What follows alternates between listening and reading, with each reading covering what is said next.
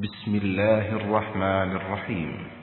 والشمس وضحاها والقمر إذا تلاها والنهار إذا جلاها والليل إذا يغشاها والسماء وما بناها والأرض وما طحاها ونفس وما سواها فألهمها فجورها وتقواها.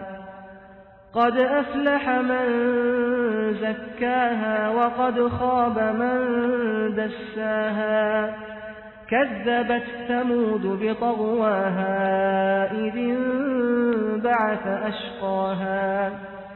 فقال لهم رسول الله ناقة الله وسقياها فكذبوه فعقروها فدمدم عليهم ربهم بذنبهم فسواها ولا يخاف عقباها Sura As-Sams, ang araw.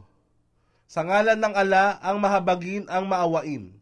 Isinumpa ko sa araw at sa kanyang liwanag, at sa buwan kung sinusundan nito ang araw, at sa maghapong ipinakikita ang liwanag ng sinag ng araw, at sa dilim ng gabi kung tinatakpan nito ang araw, at sa kalangitan at sa kanya na nagtayo nito. At sa kalupaan at sa kanya na naglatag nito, at sa kaluluwa at sa kanya na nagbigay ganap na sukat, anyo o hubog nito.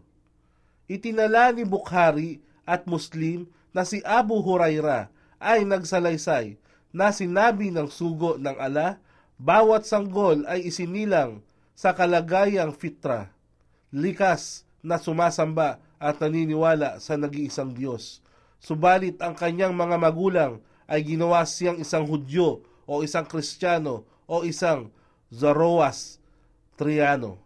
Ito ay katulad ng isang hayop na isinilang. Mayroong kabuuang bahagi ng katawan, mayroon ba kayong nakita ng kahit isang pagkukulang nito?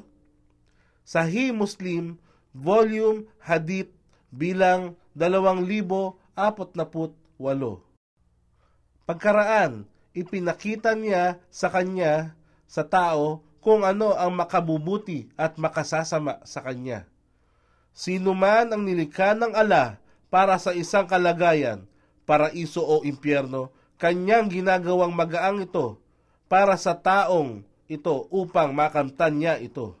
Ang patunay nito ay ang ayat na ito, aya bilang pito at walo. At pagkaraan ay ipinakita niya ang makabubuti at makasasama sa kanyang kaluluwa.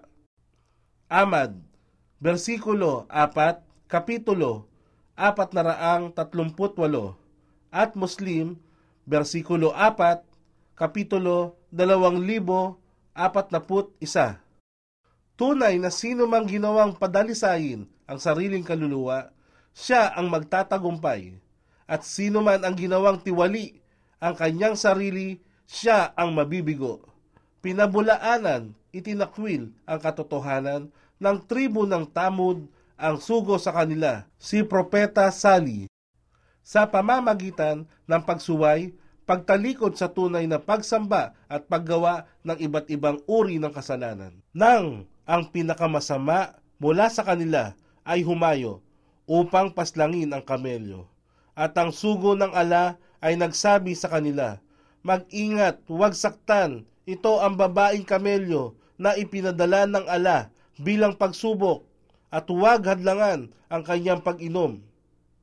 Subalit siya ay kanilang pinabulaanan at pinatay ang kamelyo, kaya't sila ay pinuksan ng kanilang rab ng dahil sa kanilang mga kasalanan at pinatawan sila ng magkakatulad na kapahamakan. At hindi niya ang ala pinangambahan ang anumang kahinatnan ng mga ito.